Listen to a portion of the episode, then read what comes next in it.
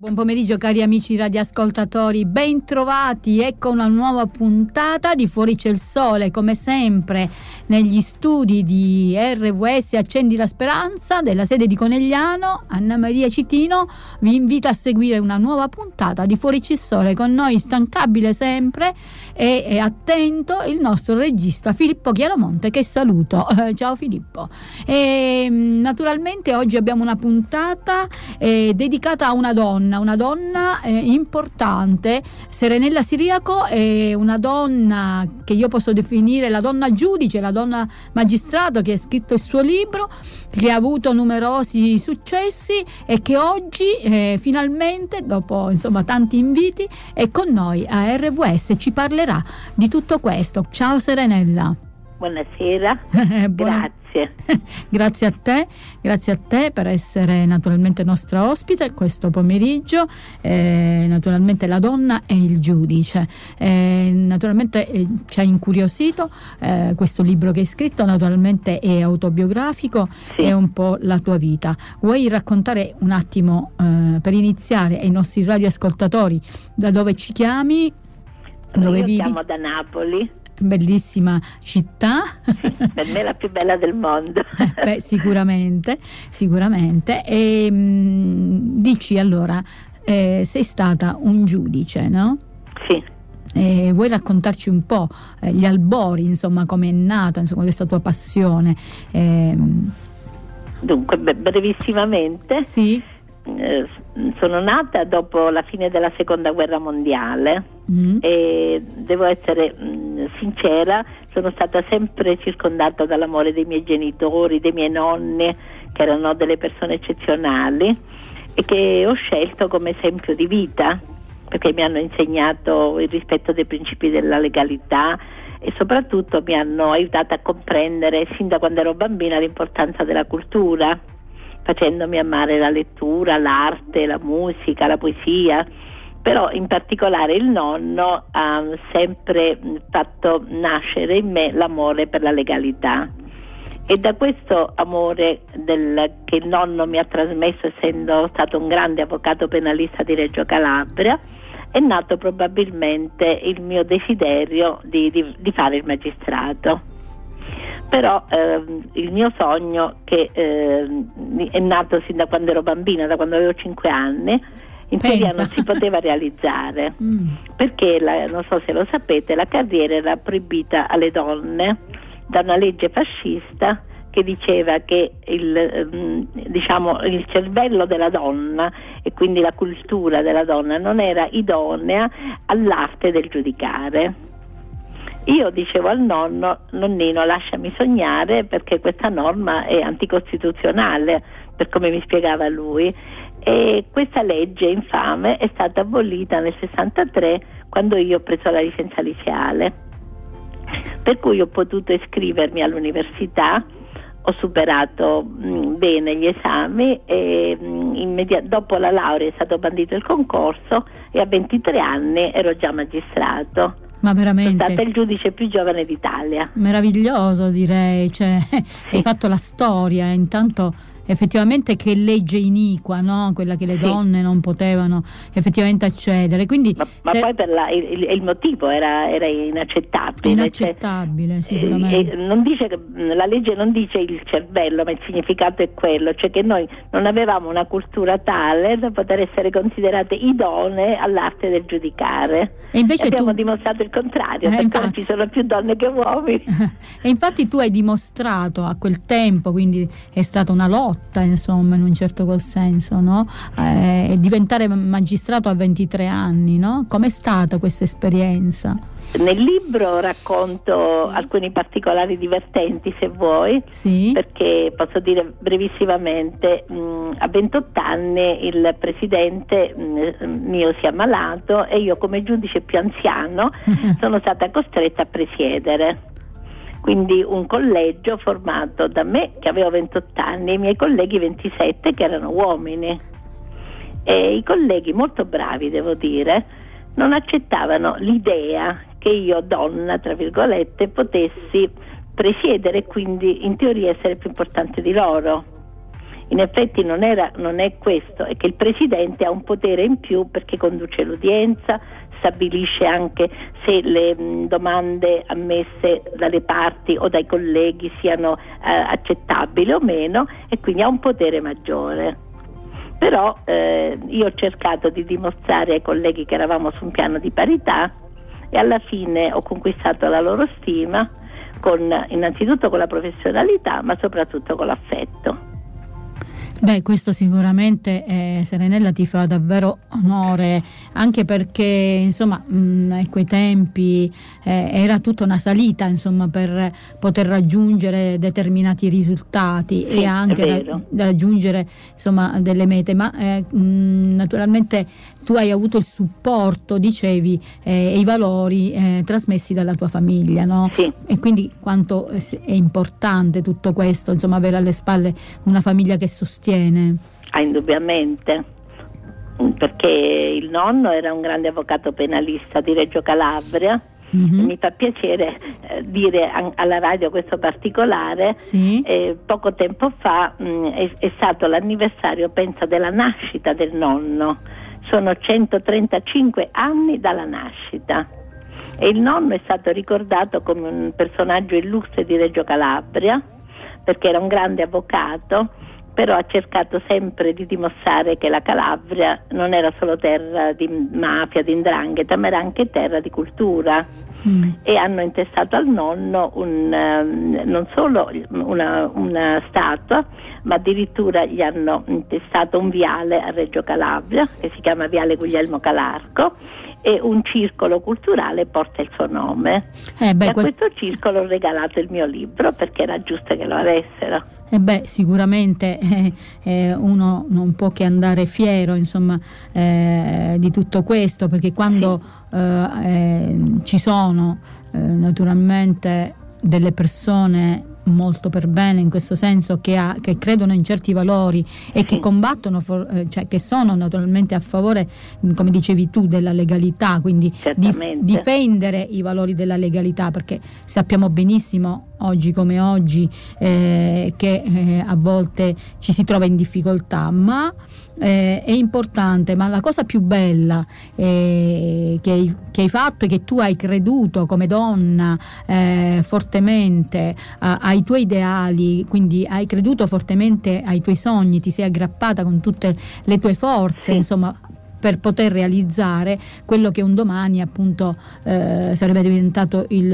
il, tuo lavoro di prestigio, certo. quindi essere magistrato. Infatti un, un, capitolo del mio libro non per niente si chiama Un sogno che si avvera. Un sogno che si avvera. Perché e... il nonno diceva non è possibile tesoro mio perché la legge lo vieta eccetera e io eh. dicevo nonnino lasciami sognare e, e poi so... ho preso come esempio Levi Montalcini che ho avuto l'onore di conoscere sia pure una volta sola.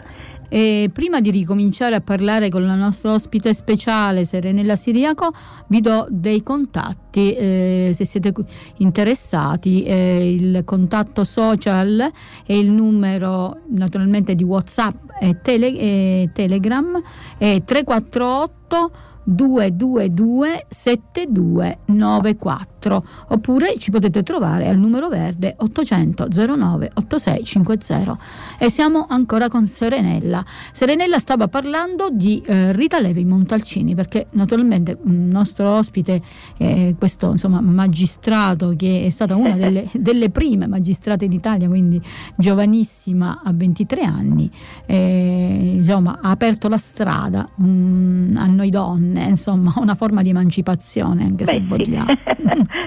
Stavi dicendo di Rita Levi Montalcini, ti abbiamo interrotto prima. Eh, cioè, la Montalcini era amica di mia zia mm. e io ho avuto il piacere di conoscerla eh, una volta sola, ma vale per, per mille. Eh sì, e, e lei mi ha spiegato, mi ha raccontato dif- le difficoltà del suo vissuto, il padre che le impediva di fare quello che voleva. Lei voleva diventare una scienziata del cervello e ha mm, studiato anche di nascosto e alla fine ha raggiunto con la forza di volontà e anche con la forza del sapere i traguardi che conosciamo bene. Eh beh, eh. E io l'ho presa come esempio di vita. D'altra parte per me gli esempi fondamentali sono stati, ripeto, i miei genitori e i miei nonni che erano persone eccezionali.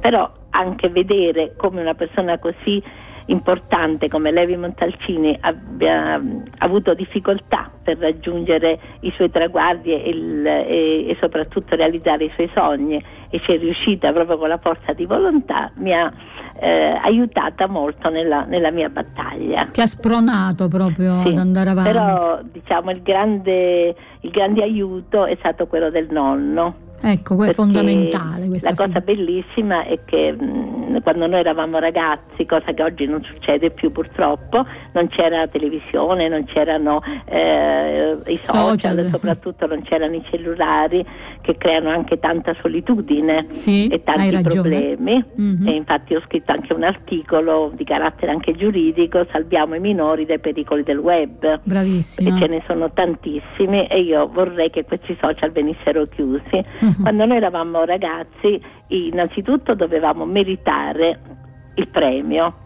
E il premio era, mh, mm, che ti posso dire, andare al cinema, avere un bel disco e soprattutto durante l'estate, se venivamo promossi, andare dai nonni. E io essendo stata sempre promossa, il premio, il premio. era andare dai nonni e passavo tutta l'estate con loro. Mm-hmm e quindi ho potuto, grazie alla nonna, amare la musica e grazie al nonno cominciare a capire l'importanza e la bellezza della legalità.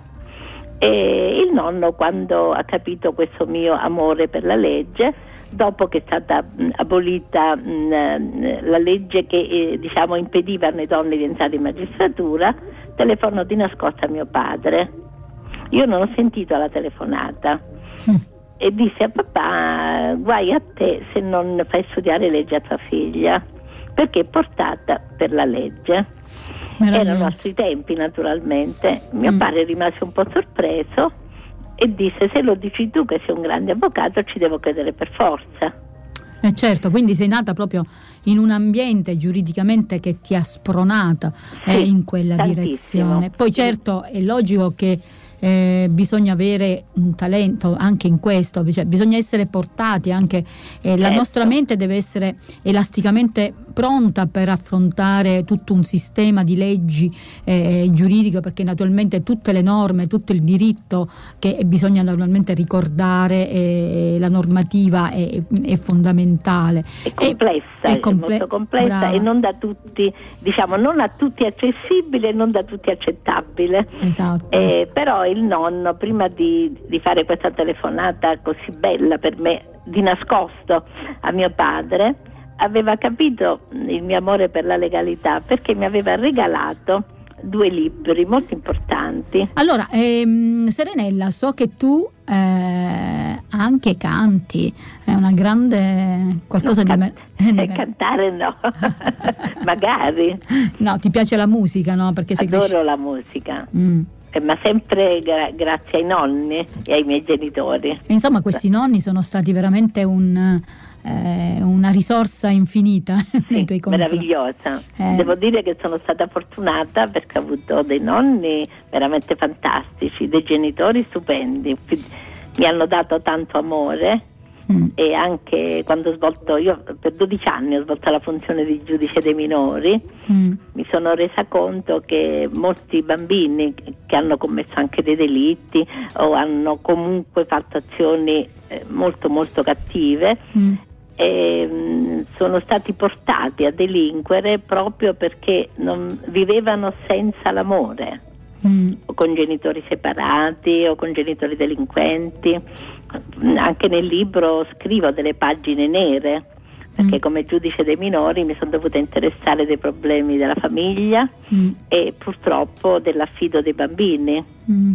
Certo, ma in quelle situazioni Mm, sì, non per non generalizzare, non è che tutti i figli, eh, persone, cioè i genitori di, di, famiglie per bene che a volte si, tra virgolette, si separano, si dividono, insomma, crescono con dei buoni valori anche cristiani, cattolici. Sì, sì. Però giustamente dipende anche dal, dal, contesto sociale. Cioè dal, dal contesto sociale, sì, certo. poi nel passato mm mm, era un altro, un altro modus vivendi, certo. quindi mm. c'erano dei valori forse ancora più importanti.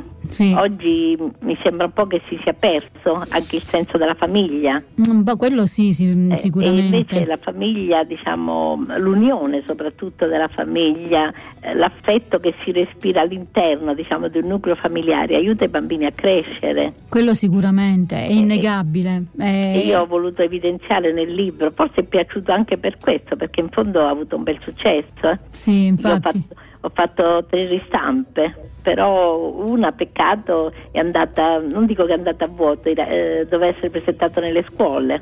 Eh sì. perché mh, affermavo oltre che questi principi di amore per la famiglia, per la legalità eccetera, evidenziavo l'importanza di vivere nel rispetto della legalità, il che è ancora più forte se vuoi come, come concetto. Eh, e poi anche, hanno definito il mio libro un, un, un invito, um, quasi un inno alla gioia, cioè alla gioia di vivere, alla gioia di amare, ma soprattutto nel rispetto dei ruoli di ognuno di noi, del genitore, dell'insegnante e di tutte le persone che comunque ci circondano.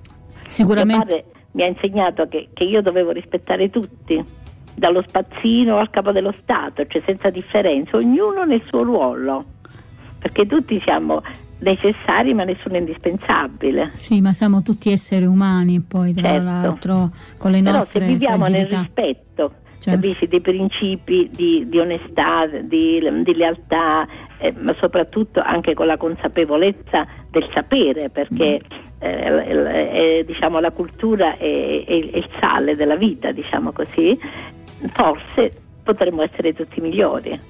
Quello sicuramente, l'ho sempre, cioè io mh, mm, ripeto sempre che l'arte, la cultura, la musica, sì. arte, l'arte in genere potrebbe salvarci, insomma, salvare il mondo da, da, sì. da certe brutture, dal, ancora se si pensa che in alcuni mh, mm, posti del, del, mondo ci sono le guerre, ci sono le guerre, eh, le torture. situazioni veramente eh, difficili. Le Ma eh, ehm, quando si parla di legalità, no? mi viene in mente il grande esempio di, di Falcone, di Borsellino. Certo. Tu hai, hai, avuto modo di conoscerli da magistrato? Io ho conosciuto Falcone e non Borsellino, però nel libro dedico una, una, alcune pagine a loro mm-hmm. perché purtroppo è capitato che io presiedevo il collegio penale mm-hmm. nel giorno in cui c'è stato l'attentato a Falcone. Pazzesco. Mm. E quindi senza, è stata una cosa così, tieni conto che non c'erano i cellulari, comunque la notizia non era circolata. Non so come siamo venuti a saperlo da qualcuno che mh, veniva da fuori mm. e abbiamo sospeso di corsa l'udienza. Esatto, e, e, e, poi abbiamo chiesto il permesso per forza al Presidente della Corte e siamo scesi tutti nell'aula magna. È una giornata che non dimenticherò mai. Beh, certo.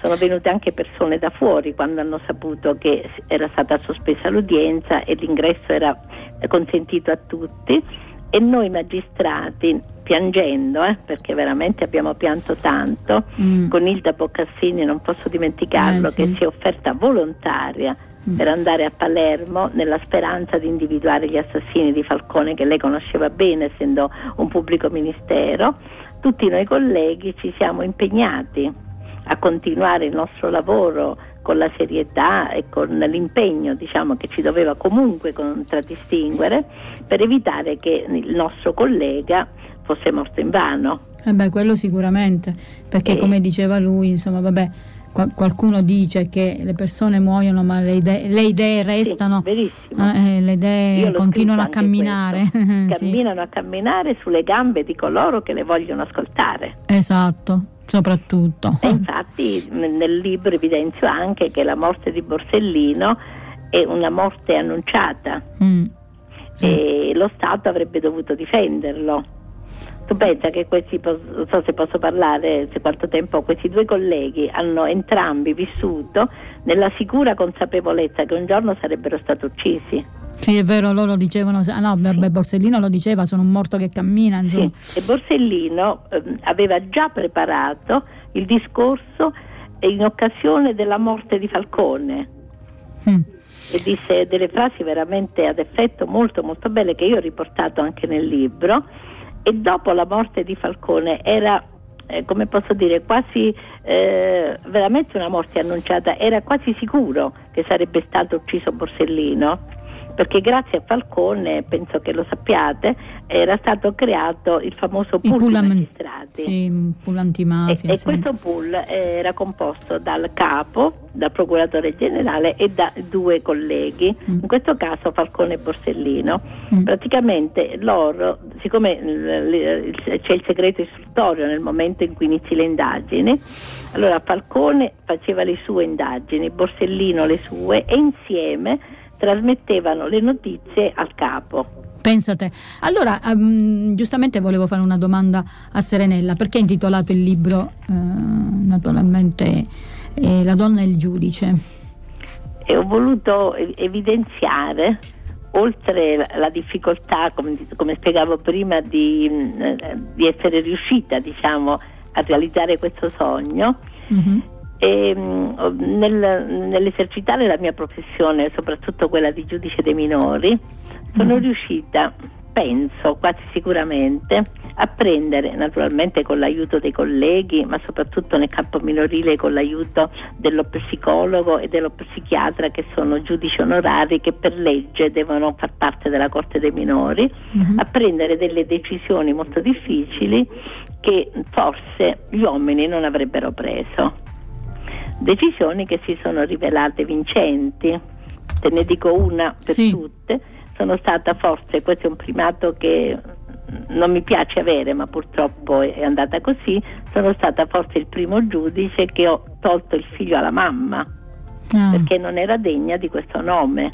Beh, se effettivamente ci sono dei casi in sì. cui effettivamente eh, si deve ricorrere a questa situazione mh, mm, non sei stata né cattiva eh, perché effettivamente no. a volte si, ci sono situazioni, forse io ne conosco anche a volte, eh, dove libro, effettivamente libro, la madre non, non è proprio... Anche senza, naturalmente senza fare nomi, però per evidenziare anche la tristezza, certo. la, la, la, difficoltà della decisione del giudice. Io la, la notte, tornando a casa la notte ho pianto, eh perché io donna ho tolto un figlio alla mamma, certo. non c'era ancora la legge sull'affido condiviso, ma il padre era peggio della mamma, quindi siamo riusciti ad affidare questa bambina ai nonni.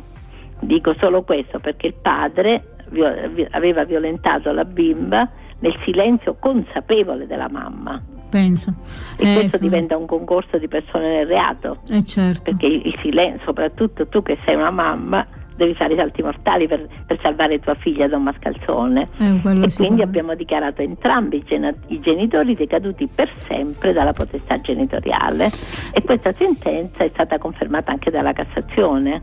Beh, questo quindi, qui è un atto, è un atto di eh, importante, cioè assumersi mh, mm, cioè questa, eh, questa è cosa una responsabilità. è una responsabilità importante, però sì. è, era legittima eh, perché naturalmente andava a difendere eh, un, l'interesse, l'interesse di una del bambina, minore. del minore, assolutamente. Sì, perché la legge, la legge, minorile, che ha un codice anche a parte, diverso per alcuni versi da, quelli, da quello degli adulti, dice espressamente che il giudice nel, nel, prendere le decisioni deve agire nell'esclusivo interesse del minore. Assolutamente. E non sempre è facile stabilire quale sia il suo interesse Posso dire nel, col senno di poi che siamo riusciti con le nostre decisioni a, a salvare tanti bambini che poi sono, sono diventati anche dei bravi Adulti, giovani, diciamo, no. adesso saranno ormai anziani pure loro, però sono persone che poi tolti da un mondo